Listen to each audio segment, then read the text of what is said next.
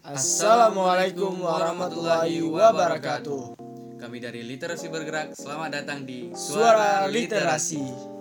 Kembali lagi nih bersama kami di Suara Literasi. Nah, setelah liburan lima minggu ya, Bi ya. Iya benar sekali. Kita ada kesibukan di UTBK juga lagi fokus di situ. Makanya kita liburan nih lima minggu. Iya. Oke, untuk kali ini kita bahas apa nih, Bi? Kita mau bahas tentang membaca dapat mengubah pola pikir dan perilaku. Iya. Nah, sebelum kita jauh masuk ke bagaimana sih membaca itu mengubah pola pikir dan perilaku, kita kita bahas dulu nih. Coba kita tanya ke Abi, apa sih manfaat dari membaca, Abi? Ya eh, bagi aku sendiri membaca itu sebagai wadah ya, sebagai apa itu yang bilang hmm, tempat yang di mana kita tuh mengetahui banyak hal.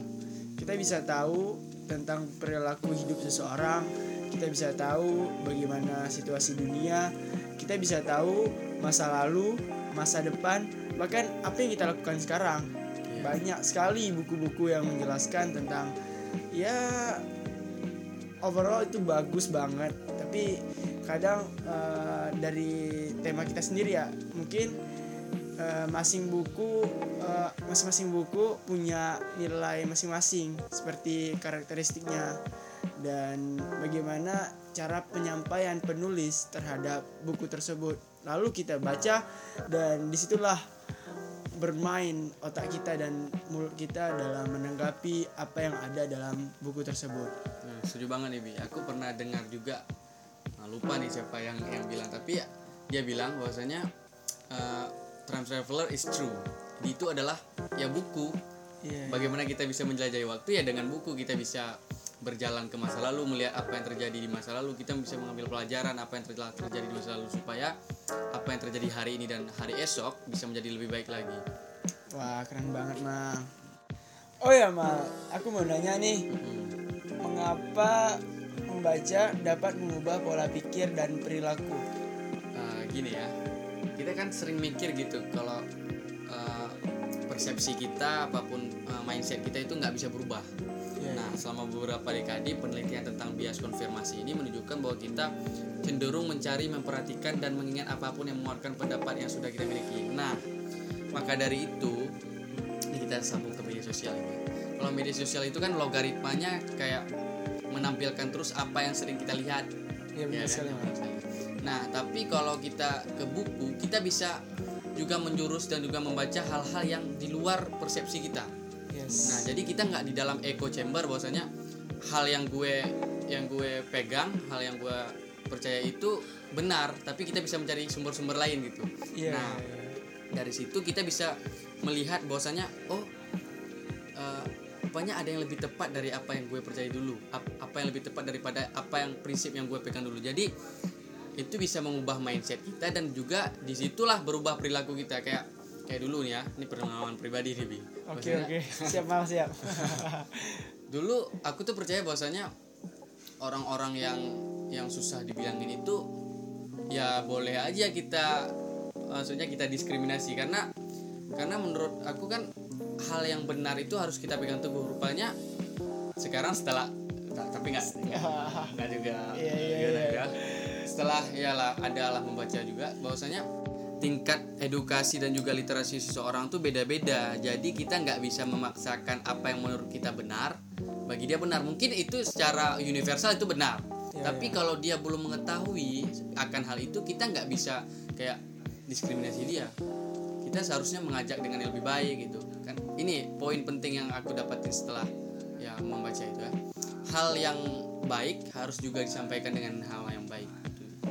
Benar sekali mal jadi bisa dibilang ya mempengaruhi banget sih ke kehidupan seseorang sampai-sampai eh, dalam diri dia tuh udah punya semacam persepsi ya Nah. atau enggak semacam idealisme sendiri ya Nah, jadi kalau kita udah memiliki idealisme itu sendiri, kita bisa uh, mengimplementasikannya dalam perilaku kita. Kalau pemikiran kita belum cukup ya ya kayak gitu tadi kayak misalnya kita bilang kepada orang-orang jangan jangan begini jangan begitu.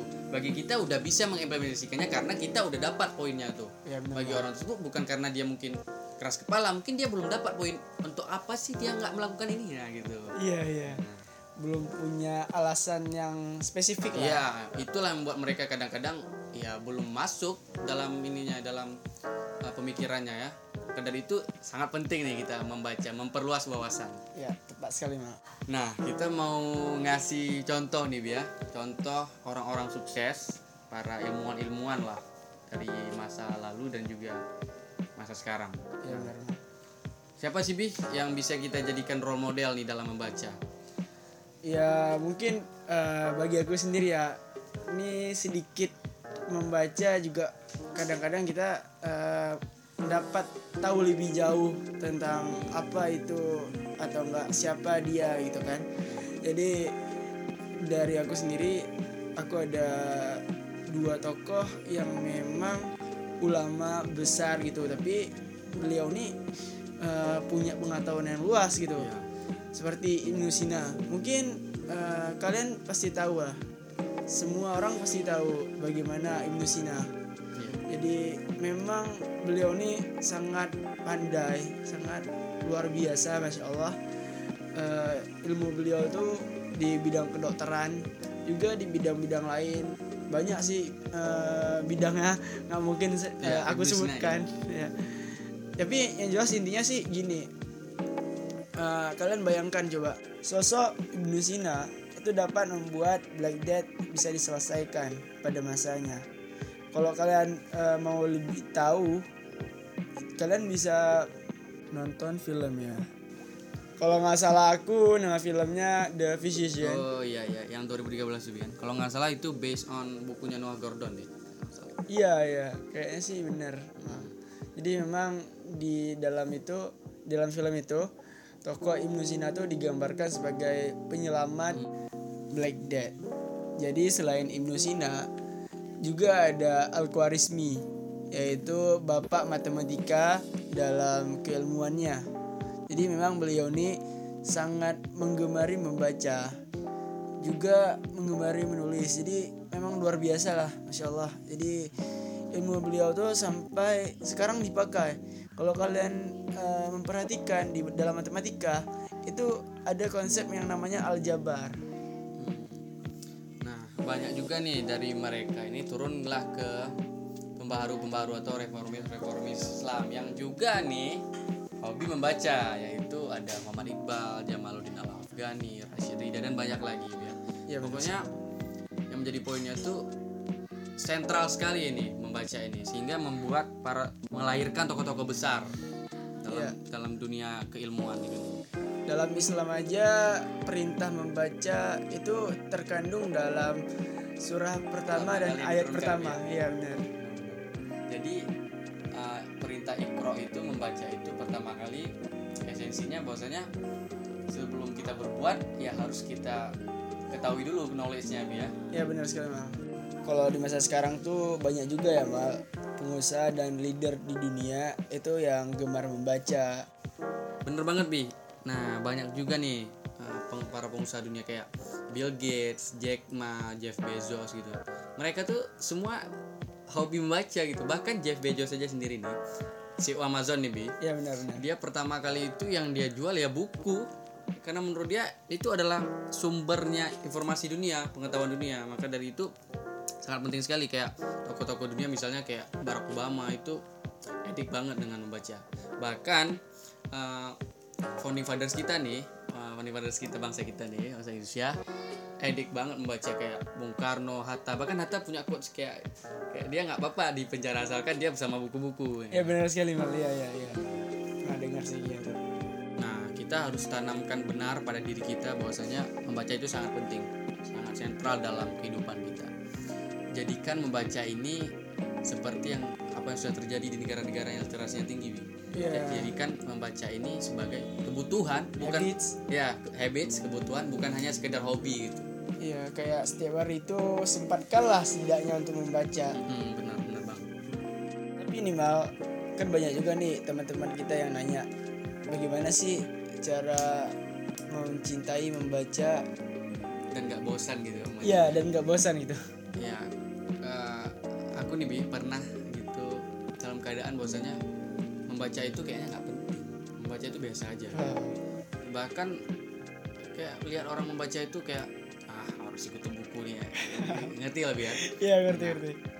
habis itu aku coba membaca buku-buku yang temanya yang aku suka gitu. Yes. nah kayak Najwa bilang Najwa siap pernah bilang temukan satu buku yang bisa membuat kamu tuh jatuh cinta pada buku kayak aku Wow. dulu pertama kali buku yang buat aku jatuh cinta. Kalau baca buku kan udah lama walaupun waktu itu malas tapi juga membaca. Yang membuat aku jatuh cinta banget pada buku itu adalah buku Republik Plato nih.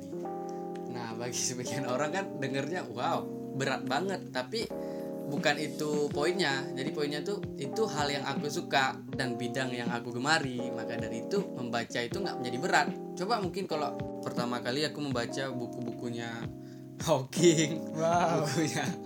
Buku si deGrasse Tyson Neil deGrasse Tyson bukunya. Eh, pokoknya hal-hal yang Iya, bidang iya. yang di luar Di inilah. luar. nah, di luar di luar kegemaran kita. Pasti terasanya berat gitu kan? Pasti pasti. Nah jadi saran aku nih buat kalian-kalian yang masih sulit untuk mencintai membaca cari buku yang sesuai dengan bidang dan kegemaran kalian. Temukan satu buku itu dan cintai buku itu iya keren sekali mal. Aduh. Penjelasannya tuh sangat menarik. Mungkin eh, aku nambahinnya tuh nggak banyak-banyak kali lah. Bisa aja tuh dari sisi habit ya mungkin aku udah terapin sedikit. Mungkin sedikit ya bukan Iya. banyak.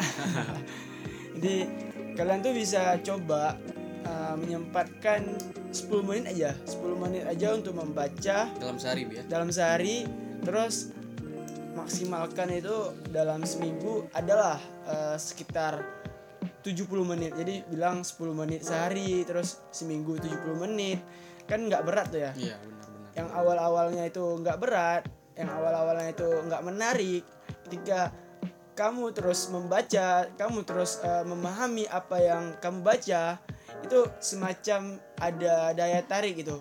Semacam ada kekuatan yang di mana kamu tuh pengen membaca lagi kayak aduh ketagihan nih kayak ada semacam edik lah ya Iya benar benar benar benar kayak kecanduan gitulah. Hmm. Nah maka dari itu mulailah membaca dari hal kecil dari waktu yang nggak banyak tapi ketika kamu udah memulai ketika kamu udah menerapkan maka itu akan membentuk pola pikir kamu sendiri. hashtag baca aja dulu ya Iya benar benar. nah mengenai waktu dan tempat dalam membaca gimana nih?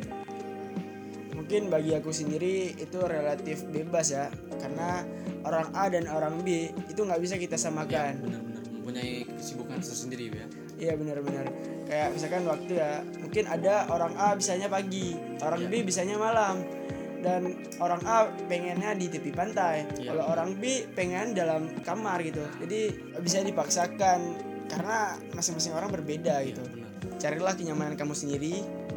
Temukanlah satu buku yang benar-benar membuat kamu nyaman membaca. Dan cintailah membaca. terima kasih buat yang udah dengerin semoga channel ini bermanfaat dan taraf literasi terus naik Kami dari tim literasi bergerak undur diri. Wassalamualaikum warahmatullahi wabarakatuh.